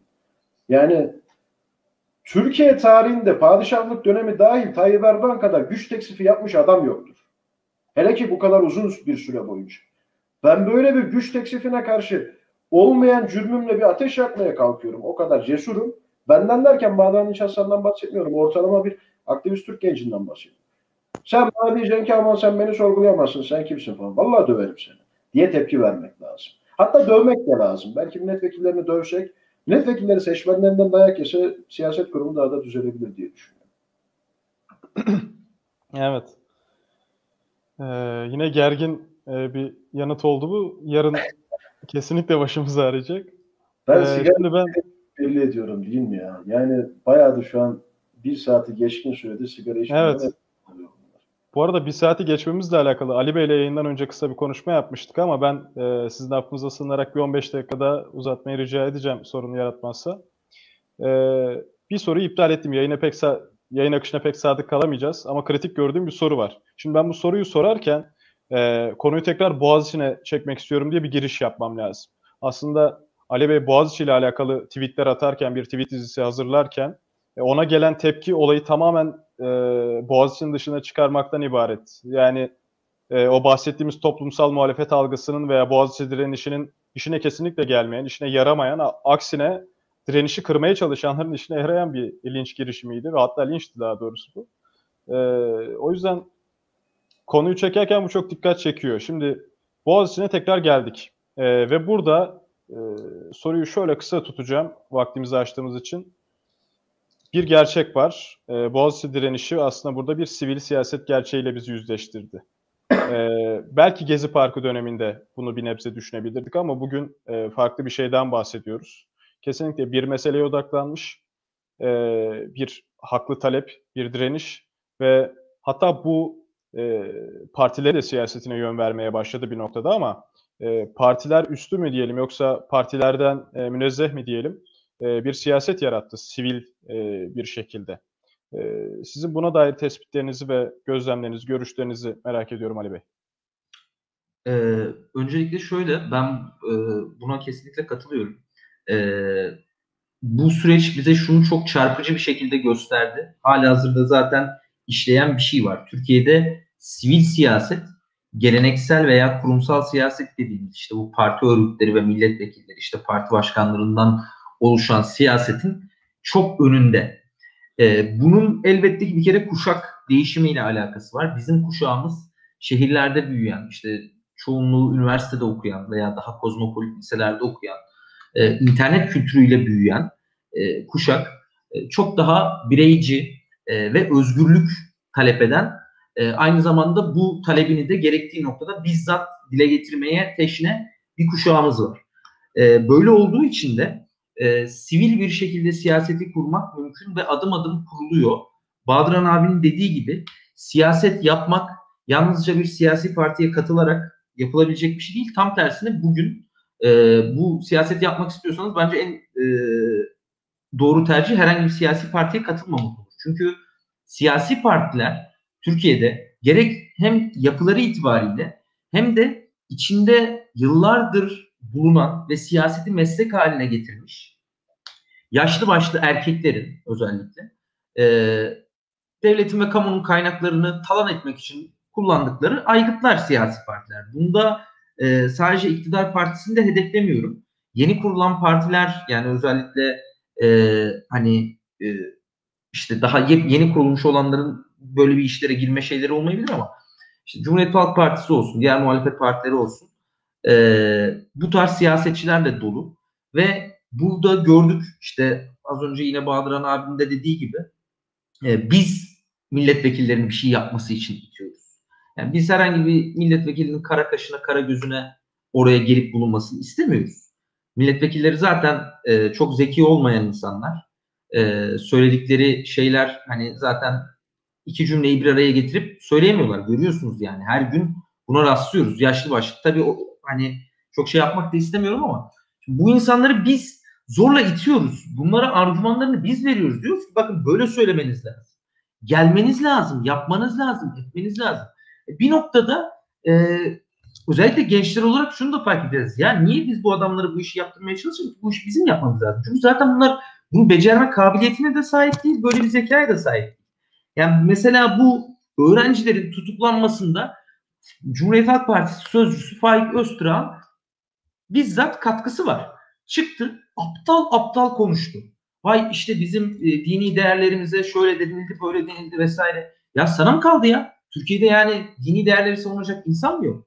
Şimdi bu adam yarım akıllı bir adam. Yani konuşurken de fark ediyorsunuz Faik Öztürk'ün ne kadar zekasının, ne kadar seviyede olduğu belli.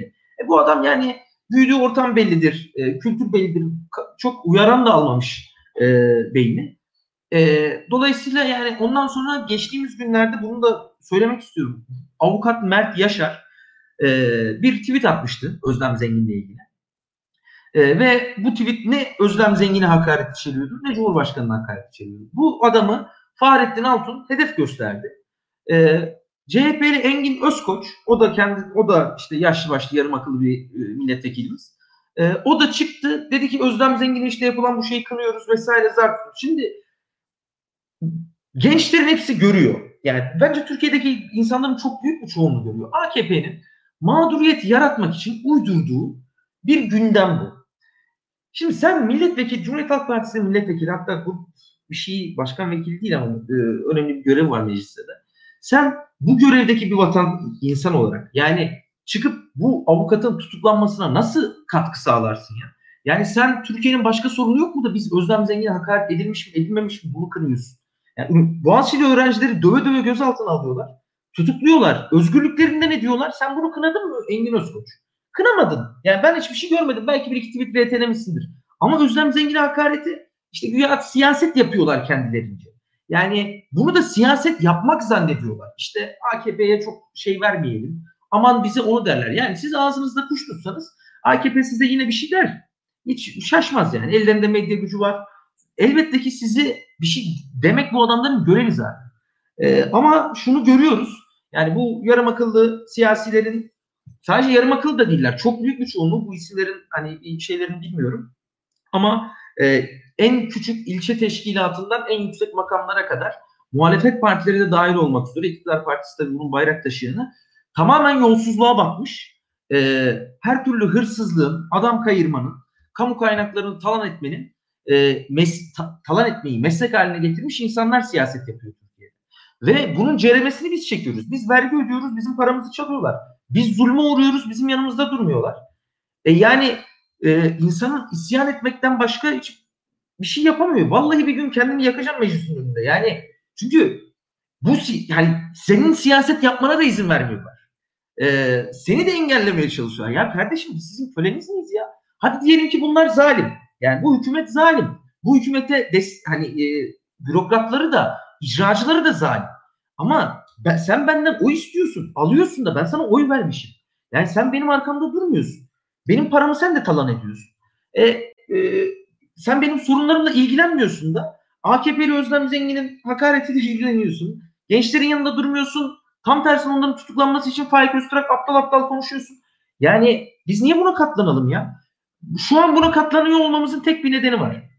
Ee, ben bu kuşak meselesinin özellikle bin dokuz yüz doksandan itibaren Türkiye'nin şehirleşmesiyle, üniversiteleşmesiyle, internet kültürüyle, e, haşır neşir olmasıyla yeni bir kültür yaratıldığını düşünüyorum. Bugün bizim bu yaptığımız konuşmalarda, Clubhouse odalarında yapılan konuşmalarda, Twitter'da anla, bizim kuşağımızın söyledikleri şeylerde yepyeni bir ahlak ve yepyeni bir kültür yaratılıyor. Bizzat biz bu sürecin içindeyiz. Biz ne diyoruz mesela? yüz Binlerce insan bu Boğaziçi meselesi başladığında e, şunu söylediler. E, işte Kabe'ye hakaret edildi. Birçok insan dedik bir saniye ya bizde de bunu konuşmayacağız ya. Ne Kabe'ye hakaret edildi? Edildiyse edildi kardeşim. Bizim şu an konuşacağımız şey bu iki gencin suçsuz günahsız yere tutuklanmasıdır. Çünkü bu çocuklar hakaret etmedi Kabe'ye. Şimdi Kabe'ye hakaret edildiyse Türkiye'de binlerce İslami örgüt var. Binlerce yani Türkiye'nin de milyonlarca Müslüman var. Bunlar zaten tepkilerini gösterirler. Ama buradaki konu bu çocukların tutuklanması dediler. Şimdi bu yeni bir ahlak yaratmaktır. Yeni bir çizgi çekmektir. Muhalefet bunu beceremiyor. Bunu takip etmeye yetecek zeka yok. Yaşlarından mütevellit kaynaklanıyor genelde bu. Belli bir yaşın üstündeki siyasetçiler, erkek siyasetçiler çoğu şeyi anlamıyor. Siz de tanıyorsunuz siyasetçileri. Tanıştığınızda da fark etmişsinizdir. Tanışmayan arkadaşlar da yarın bir gün tanıştıklarını da görecekler. Gerçekten zeka olarak da düşük insanlar bunlar. Yani anlayamıyorlar. Dünyayı kavrayamıyorlar. Bugün gelinen dünya bizim dünyamız. Ee, ve dünya çok hızlı değiştiği için güncel olmak önemli. Tecrübeliden ziyade günceli yakalayabilmek önemli. Bundan yirmi sene, otuz sene önce, kırk sene önce tecrübeli olmak daha önemliydi. Çünkü dünya aşağı yukarı aynı şekilde ilerliyordu ve yapmış olan, bunu deneyimlemiş olanın tecrübesi çok önemliydi. Ama bugün gelinen noktada herkes güncel olanı arıyor. Şirketler güncel olanı arıyor. Özel sektör güncel olanı. Siyasette de günceli yakalayabilen, bu kültürü, bu günü yakalayabilen insanların siyasette olması lazım. Ama e, bence bu siyasi partilerle bunu yapabilmek imkansız.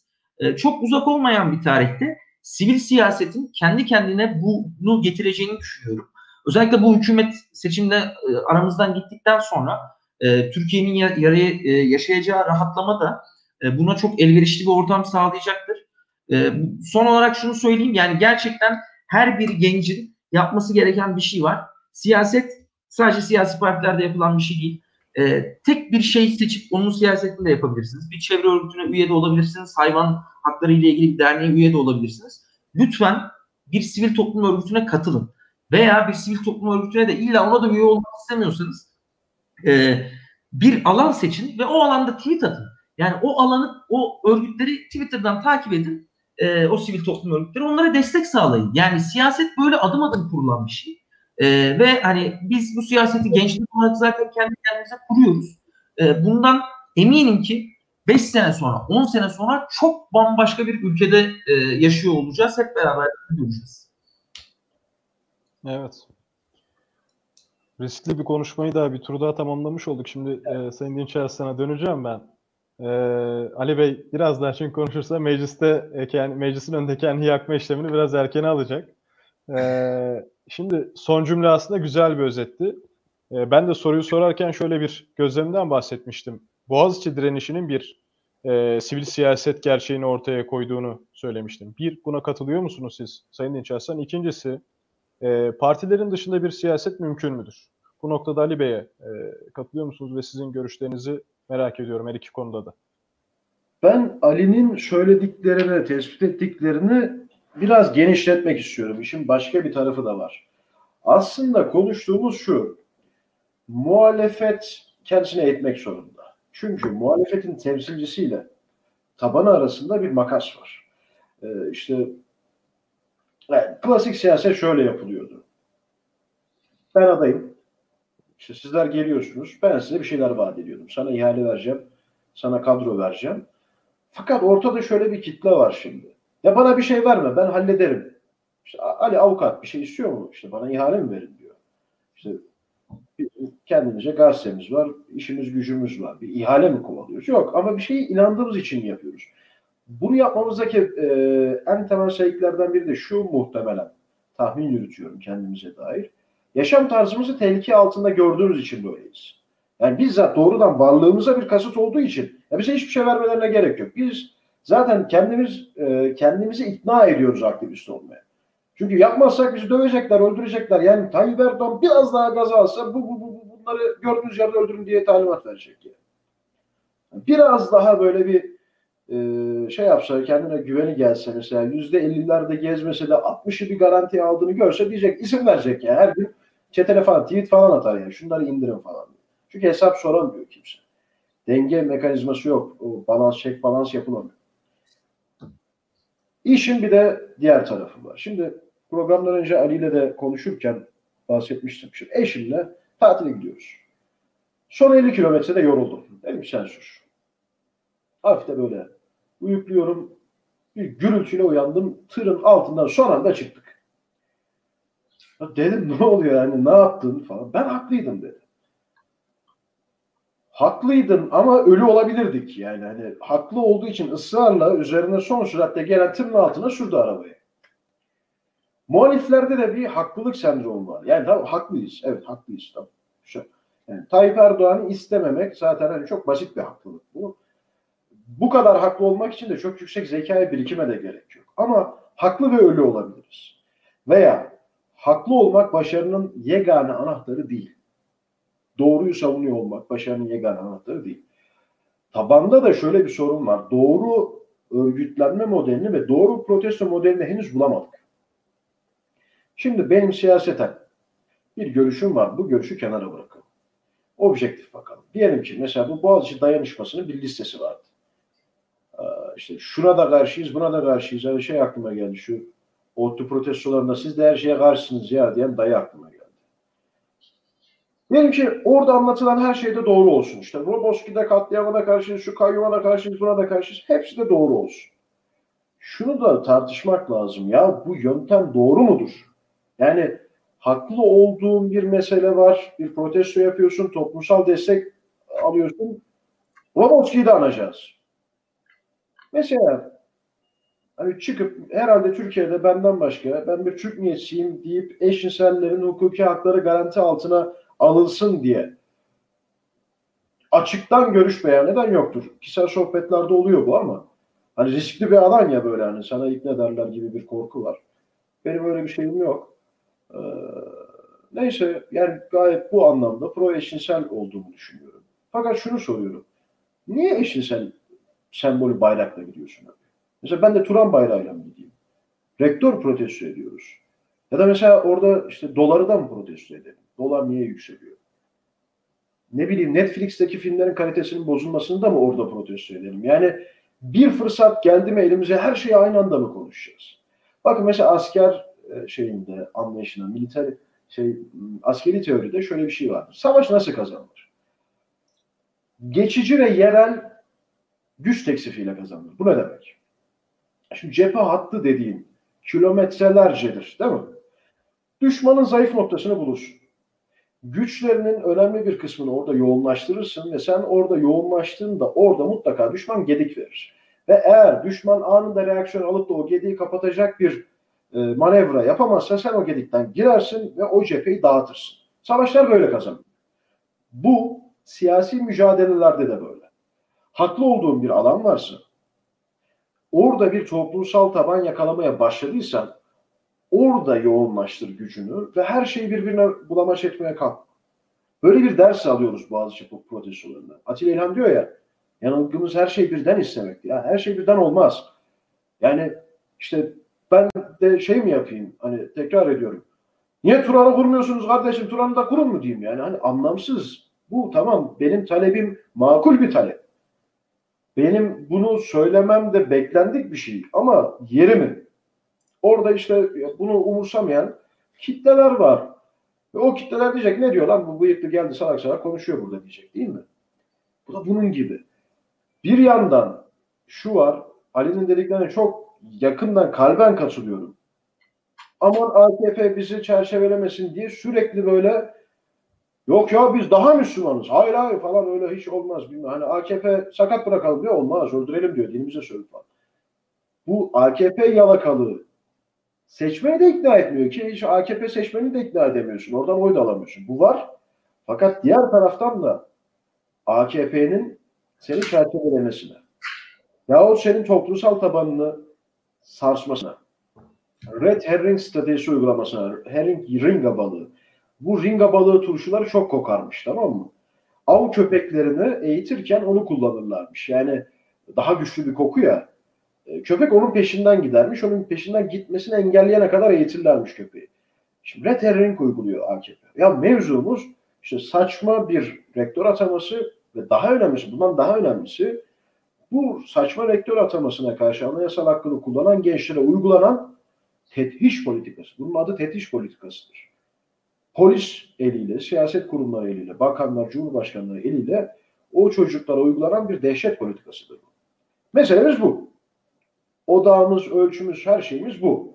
Ama hükümet ne yapıyor? Ya orada işte teröristler var, orada eşcinseller var, orada dinimize sövenler var.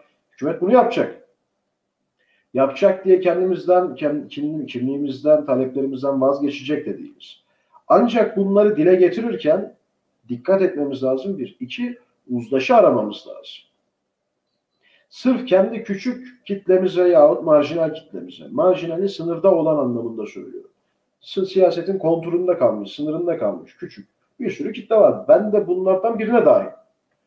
Sırf ona meşruiyet kazanacağız diye oranın doğal toplumsal tabanı arasına yeni kamalar sokmamamız lazım. Benim de hassasiyetlerim var, değil mi? Ee, işte misal az önce örnek verdiğim Fırat Çakıroğlu benim için çok önemli bir duygusal ağırlığı var. Sen bunu malzeme etmeye başladığın anda sen dünyanın en haklı insanı ol, beni yanında göremezsin. Çünkü işin duygusal tarafı da var. İşin başka başka hassasiyetleri var. Ki Tayyip Erdoğan'ın iktidarının sırrı burada hassasiyet üzerinden onları kaşıyarak farklı farklı hassasiyetleri birbiriyle sürekli kapıştırarak siyaset yapıyor. Muhaliflerin de burada ben kendimi de dahil ederek söylüyorum. Bunun farkına varması ve uzlaşı ortamlarını araması, uzlaşı yöntemlerini araması ve meseleleri bazen olduğu gibi bırakması lazım. Bu ne demek? Mesela Gezi olayları zamanında şey var, bu hükümet düşürür mü? Şöyle mi olur, böyle mi? Ya da bu neyin başlangıcı? Demek ki buna gerek yok. Benim fikrim öyleydi Gezi olayları zamanında. Bir kere Gezi bir şeyin dedim başı değil, bence sonu. Klasik gençliğin sonu. Yani doksan sonrası doğan gençler, bolluk nesili, e, bolluk zamanı gençler babalarından farklı, annelerinden farklı bir davranış kodunu e, yaşattıklarını gösterdiler. Eski gençliğin ölümünü ilan ettiler. Bir mezar taşını koydular. Türkiye tarihinde zannetmiyorum beş altı milyon gencin aktif olarak katıldığı bir başka e, bu denli yoğun bir toplumsal infial olsun. Olay olsun, bir fenomen olsun. Yoktur. Demek ki eski klasik konvansiyonel gençliğin sonuydu o. Neyin başlangıcı? Bunu söylemek için erken. Ama ne yaptı? Mesela Gezi'den bir parti yaratmaya çalıştılar, değil mi? Haziran hareketi miydi? Neydi parti? E, esamesi okunuyor mu? Okunmuyor. Çünkü Gezi o anla, o zamanla ve o mekanla kayıtlıydı. Sınırlıydı demiyorum bak. Kayıtlıydı. Ve insanların bir araya gelebilmesini sağlayan bir bahane vardı. Ne çevre? Şimdi İpsos'un iki bin on iki'de Türkiye'yi anlama kılavuzu var. iki bin on iki'de yayınlanan. Türkiye'yi en çok birleştiren değerlerden değerlerin başında yüzde seksen oranında din geliyor. Ortak değer. Yani e, kıymet sıralanması yapılıyor. yüzde sekseni e, dini ortak değer olarak belirtmiş. seksenlerde yani. doksan değil tam seksen sekiz bin. Sonrası iki puan altındaydı dinin. Çok iyi hatırlıyorum. Çevre. Belki de sırrı buradaydı Gezi'nin başarılı olabilmesi. Hadi gel komünist ihtilal yapıyoruz da kaç kişiyi toplayabileceksin?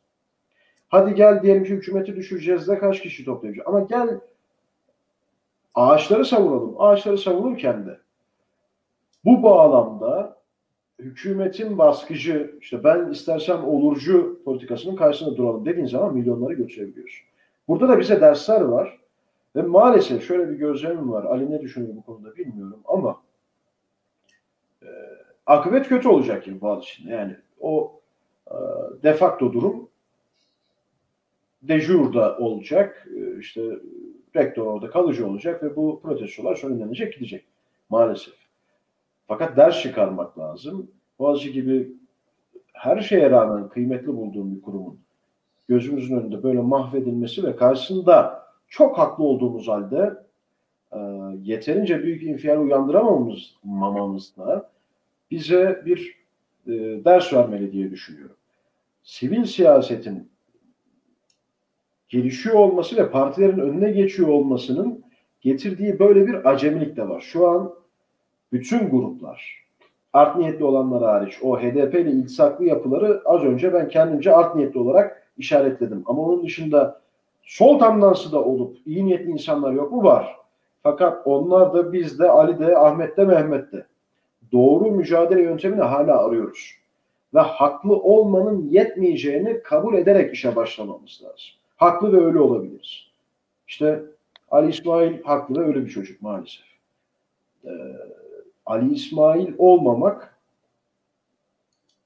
neyse yani e, şimdi aklıma gelen örneği verirsem bu sefer başka başka suçlardan bizi yargılarlar. Başarılı adam örneği verecek. Neyse en şeyine sığınalım, Atatürk olmak lazım. Yani Atatürk'ün mesela çıktığı yol sonu yüzde doksan dokuz nokta doksan dokuz sehpaydı. Fakat bir şekilde doğru yöntemi buldu ki Atatürk'ün büyüklüğü oradadır. Yani askerliğinde falan filan değil.